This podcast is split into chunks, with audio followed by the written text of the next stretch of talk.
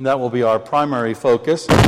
But then we're going to jump over to Matthew chapter 1 and then finally Romans chapter 15.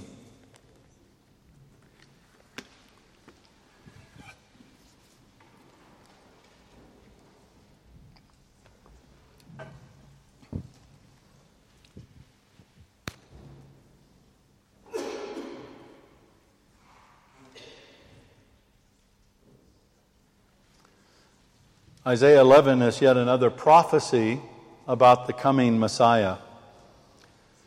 There shall come forth a shoot from the stump of Jesse, and a branch from his roots shall bear fruit.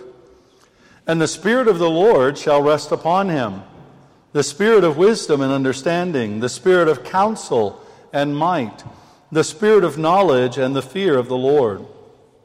And his delight shall be in the fear of the Lord. He shall not judge by what his eyes see, or decide disputes by what his ears hear. But with righteousness he shall judge the poor, and decide with equity for the meek of the earth. And he shall strike the earth with the rod of his mouth, and with the breath of his lips he shall kill the wicked. Righteousness shall be the belt of his waist, and faithfulness the belt of his loins. And then to Matthew chapter 1.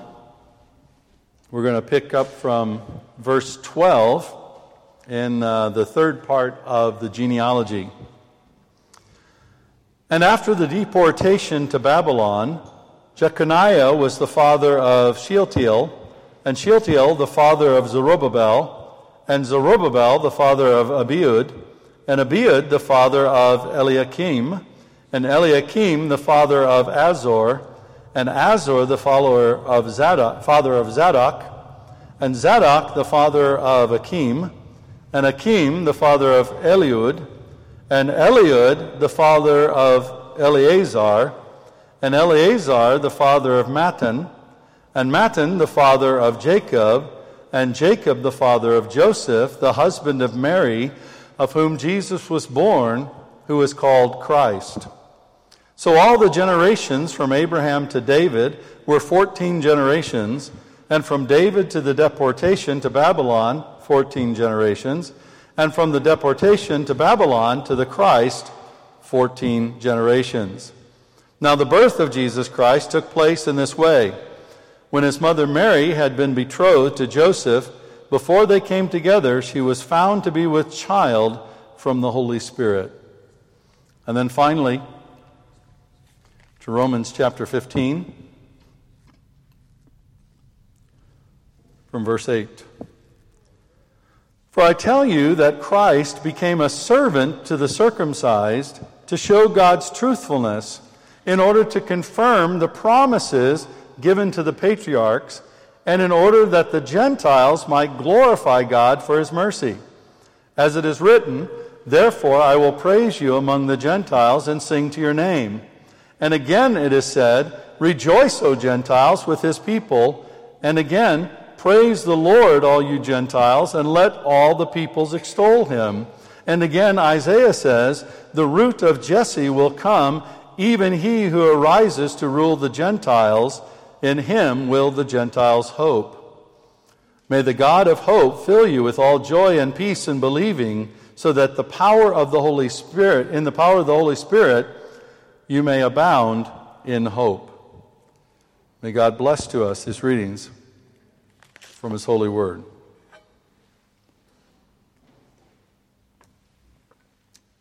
I think one of the most mystifying parts of the New Testament for a lot of people are the genealogies.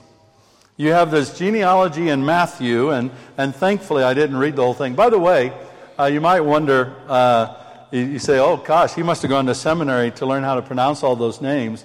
But the thing is, you don't know that I pronounce those names right. The key is be confident in your mispronunciations. No, who's going to argue with you, right? You know, uh, even if, even if, okay, because they're Jewish names, right? So, so what if a Jewish person comes up and argues with you, and you say, well, well, I'm just pronouncing it as it was in the Greek.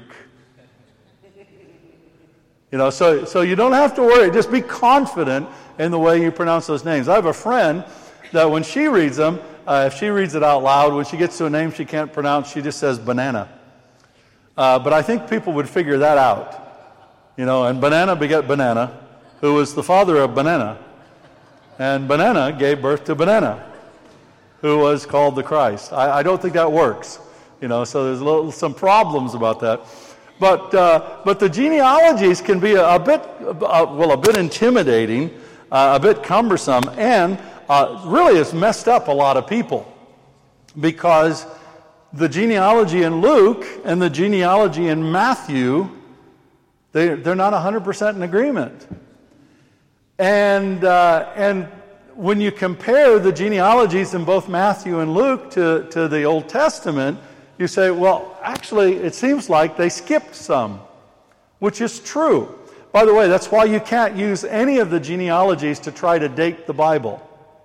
Uh, because uh, the, the Bible never intended in the genealogies to be doing uh, like a, a genealogy like we would do today. You know, people, uh, many, many, many families do their genealogies today, and you want to find every single representative of, you know, everybody who begat so and so that begat so and so and such and such. You want to find all that and all the cousins and all the trees and things. That's not the purpose of the genealogies in the Bible.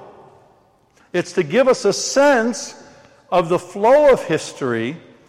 And many times, the people that are mentioned in the genealogies will often have uh, significance or importance uh, in the story of the family. Uh, not saying that somebody else wasn't important, uh, just people tend to emphasize different parts of the genealogy of the family tree. But frankly, we all do that, right? I mean, you think about it in your own life. If you have a great great grandpa who was a serial killer. I mean, how many of us say, oh, yeah, you know, my grandpa, yeah, he killed 30 people. Isn't that great? Yeah, my grandpa on my mom's side, well, he was a thief. Uh, and, uh, you know, and my grandma, she was a prostitute. Yeah, we I mean, we don't do that, right? We skip those people. Uh, you know, so even we in our lives, and I'm not saying that, by the way, you know, there were serial killers or things like that in this list. Don't, don't get me wrong there. Uh, but we, we all get it a bit mixed up. We all get it a bit mixed up, or, we, we edit our genealogies for certain purposes to show certain connections. And that's certainly what Matthew was doing here. He was, he was editing it to show a very important connection, and that was that Jesus could trace his lineage back to David who was the king of Israel. Because in Isaiah 11:1 it is prophesied that from the stump of Jesse when that that lineage, that kingly lineage, seemed to be not producing anymore, that from that stump there's going to be a shoot, there's going to be life that comes out. And all of the Jews understood that this referred to the coming Messiah. So they all knew that Jesus would have to come out of the line of David. And so Matthew brings this up. Paul also brings this up, very important, that Jesus had to come out of the line of David. And Paul affirms that actually Jesus did, that Jesus' birth, his kingship, his life, his death, his resurrection, they were confirming what had been prophesied more than 500 years before the coming of Jesus. And it's interesting when you look at Matthew's list here, because Matthew's list uh, seems to be broken down into three parts, and each part basically has 14, uh, 14 mentions in the lineage. Uh, and so the question comes uh, why why that number? Why 14? Why three 14s? I mean, what's going on here? And there's a lot of scholarly debate on this. And let me tell you, nobody knows for sure. Nobody knows for sure. But what I find compelling is one of the arguments here uh, that goes to the name of David in Hebrew. In Hebrew, in the Hebrew language, uh, the, the the Jews often attach a number to each letter of the Hebrew alphabet. And if you take the three letters in the name of David in Hebrew, put their numerical value, attach the numerical value to each of the three letters, the three letters combined equal 14. Interesting. And there are three letters in David's name, and there are three groups of 14. So it sounds rather interesting, moderately compelling, but listen, that's not an argument that you really want to die for. Because nobody really knows, no matter how confidently they tell you. The important thing here for Matthew is for people, the readers, to understand that Jesus had come out of the line of David. Now, it's also important that Matthew is writing within the lifetime of Jesus' relatives. So there would have been people in existence who would have known whether or not Matthew was telling the truth. Same thing with Luke. Luke had researched it, Matthew had researched it. There were people around who would know uh, if it was true or not. And so there's a confirmation here that Jesus did indeed come out of the line, the lineage, the stump of David, and that he is the king that was prophesied. And so, with that in mind, we can go then to the text there in Isaiah chapter 11 and discover some interesting things about Jesus to see how this was manifested in Jesus' life. Indeed, it was. And we can know, get to know better the King, Jesus, who has come, the King that we're following.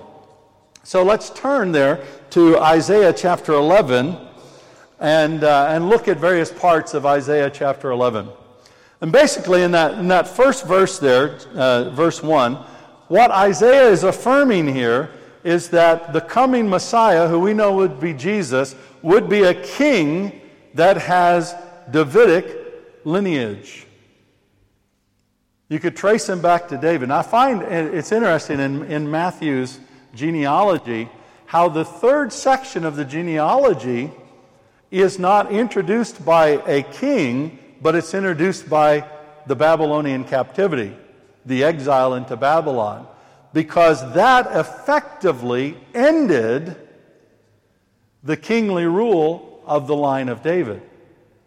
There were certain manifestations here or there, but after the Babylonian captivity and the return then from Babylon, there was never really a restoration of the kingship until it was fully restored in the King Jesus. So, literally, out of that stump, of the line of Jesse. The stump of Jesse has come Jesus as the king. And this is also, we know that Jesus, it's a declaration as well, is that the Messiah will be a king. Not just somebody who's going to come and bring victory, but somebody who's going to rule and reign. And we know that that's true of Jesus. And then Jesus says that, uh, then, excuse me, Isaiah says that this person uh, on this person, the Spirit of the Lord shall rest upon him.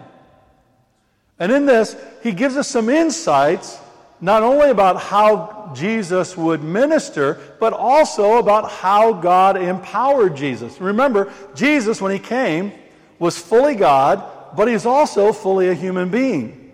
And Jesus did his ministry on the earth as a human being. He didn't do it as fully God with all the power and prerogative he had as God because the scripture says clearly, Paul says clearly, that Jesus had emptied himself.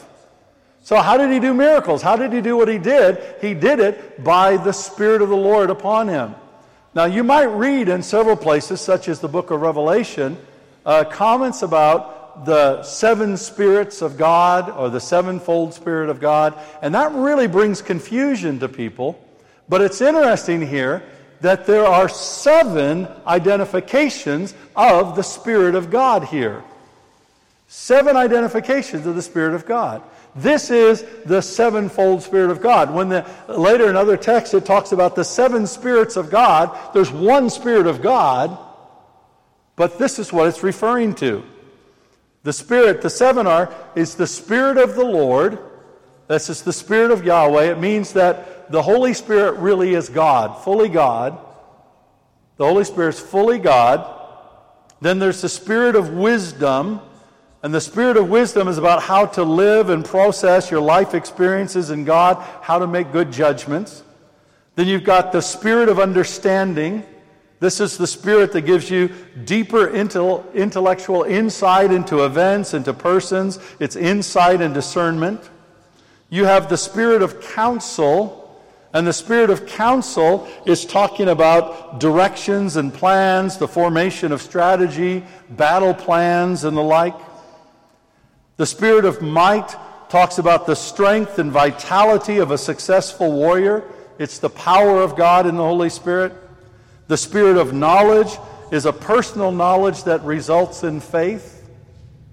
So there's a faith connection to that. And the spirit of the fear of the Lord is a respect and honor for God that affects how we live and how we worship. Now, obviously, I've gone through these very, very quickly, but you can see the full dynamic of how the Holy Spirit moves and how all of these things were manifested in Jesus. And the key thing here, the text says that the Spirit will come upon him. When you look at the scriptures, there are two ways that the Holy Spirit interacts with us. First of all, the Holy Spirit comes uh, within us to convert us and to make us like Jesus in terms of our character, but the Holy Spirit comes upon us to empower us to live for God.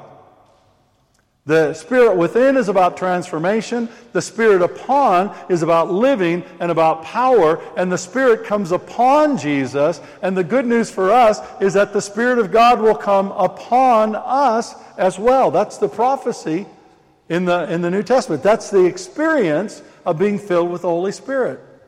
The Spirit coming upon us. So Jesus is the first one to receive the fullness of the Holy Spirit, but we who follow Jesus, who have faith in Jesus, are also filled with this very same Holy Spirit.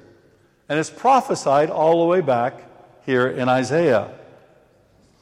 And then the next verse talks about uh, how he will delight in doing the will of the Lord. And that's exactly what Jesus did. Jesus got his pleasure from doing God's will and saying God's word. He says, I, I only do what I see the Father doing. He only said what he heard the Father saying. He didn't judge with his eyes or his ears. He doesn't look at us and judge by what he sees and judge by what he hears. He sees something deeper inside of us. Isn't that good news? Because none of us would be drawn to Jesus if it wasn't the case. He doesn't judge by what he sees, he doesn't judge you by how strong you are, how tall you are, how short you are, how beautiful in the world's eyes you feel you are, or how you know handsome you are. I know everybody can't be like me, but uh, how handsome you. No, I'm, you know, I'm, he doesn't look at those things. He doesn't judge us by our quirkiness and the jokes that we tell. Olashina is really thankful for that. He looks deeper into us. And he will not be biased when he does God's will. There's no bias. He, he doesn't have favorites. He doesn't like me more because I'm in the front. Isn't that amazing? This was prophesied by Isaiah, and this is exactly the way Jesus was. He was always hanging out with sinners he was always hanging out with those that the world said, well, they don't deserve our time or our energy or our effort. And then Isaiah goes on to prophesy that this king, this Jesus that we know, that he will lead. This whole idea, when you read judge, the word judge, like there in, verse 4, it says, But with righteousness he shall judge the poor. The word judge throughout the Old Testament really means lead, not judge. You know, when we read the word judge, we think of somebody who's going to say, guilty, go burn for all eternity. That's not the biblical Old Testament connotation of being a judge. A judge was a leader. A judge was the person who made right decisions on behalf of the community. So whenever you hear God uh, here it talks about God judging, most of the time when you read that word, you could substitute the word God leading. Okay? Very important thing to understand. Uh, it really opens up. Just like if you read Christ, if every time you read Jesus Christ, you insert the word king for Christ, that will take you deeper into understanding what that word actually means. So, in the same way with judge, judging is about leading. And notice here, it says he is going to judge, he is going to lead, he is going to do God's will, carry out God's plans and purposes for the benefit of the poor and the meek. Now, to me, that is amazing and it's exciting because, frankly, think about the world that we live in right now. The world we live in right now is biased toward the rich and the proud. Now, how do you become a big influencer? You become an influencer by being proud, arrogant, and putting yourself out. You become an influencer by getting on top of other people. How do you get wealthy? You get wealthy by taking advantage of the poor. But Jesus, as king, will be king, will conduct his kingship. It's prophesied and promised. And we see this in a reality in his life, and we see this in a reality in the history of the early church. Jesus leads for the benefit of the poor and the meek. And he does that in righteousness. This word righteousness means right relationship with God and then with other people. Righteousness is all about a right relationship with God. So, first of all, Jesus leads in a perfect relationship with God. And then, as Jesus leads, he does so in perfect relationship with all people, especially his disciples. There's no bias, there's no arrogance, there's no favoritism. Jesus does it perfectly in relationship with the Father and in relationship with us. That is his righteousness. And notice how the text says that Jesus exercises his power in his leadership. It's through two things through the Word and the Spirit. Through what the rod that comes forth from his mouth, which is the Word of God, and the breath which is the Spirit of God. So Jesus exercises his kingship, his kingly authority on the earth through the Bible as the Word of God, the Word that he speaks out, and through the Spirit of God who comes upon us just as he came upon Jesus. And that is how we carry out the ministry of Jesus. It's not about politics for us. It's not about power games for us. It's not about getting all the attention or advertising or anything like that. We live our lives. We exercise our ministry. We follow Jesus by the Word and by the Spirit. And the Word and the Spirit, which was the, the primary things that Jesus used to exercise his kingly authority, are the same things that Jesus uses in us and through us to advance his kingdom in the world around us. The Word and the Spirit, as Jesus leads for the benefit of the poor and the meek. And by the way, that's why we exist. We exist for the benefit of the poor and the meek. We don't exist as the body of Christ just to bring the, the powerful, the wealthy, the bold, the beautiful. Although I know most of you are bold and beautiful. But uh, we exist for the poor and the meek, most of the people that are around us in this world. And finally, it tells us that this king that's coming, the king that we know as Jesus, that his belt will be righteousness and faithfulness. Now, the belt here is about maturity, it's about the, the ability to fulfill your responsibility, it's about strength. So when you read the belt, it's what gives you strength, it's what gives you the ability to fulfill everything you're supposed to do. Uh, it's what demonstrates your maturity as you have a belt. Now, his belt, the belt of Jesus Christ, is righteousness and faithfulness. We've seen the righteousness. Jesus' strength comes because he has a perfect relationship with the Father and he has right relationship with all of his people. That's his strength. He relates each to, to each of us as his brothers and sisters, as children, adopted children of God. He relates to us in perfect righteousness. There's no anger, there's no mean spiritedness, there's no capriciousness uh, in Jesus, there's no turning in Jesus, there's no changing of his mind. He doesn't look at you today and say, Hey, I like that person, and tomorrow say, You know, I don't like that person. Why did I die? Did I die for that person? Why? Why? He doesn't do that. Jesus is perfect in his righteousness, and he's perfect in his faithfulness, his firmness, his steadfastness, his reliability. We can trust Jesus. We can rely on Jesus. He is the King who was to come. And it's so important to understand, as Matthew is pointing out, as Paul points out, that Jesus is the fulfillment of this prophecy.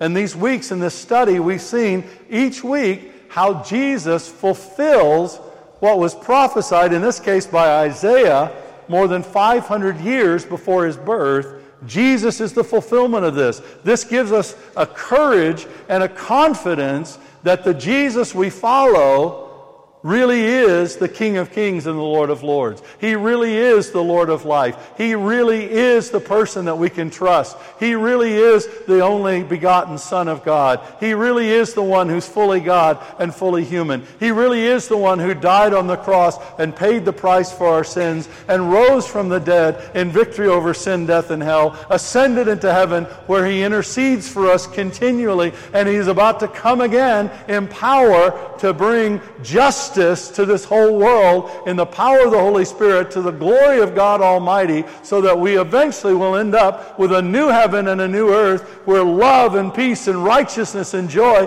will reign for all eternity and we will be part of that who follow Jesus Christ.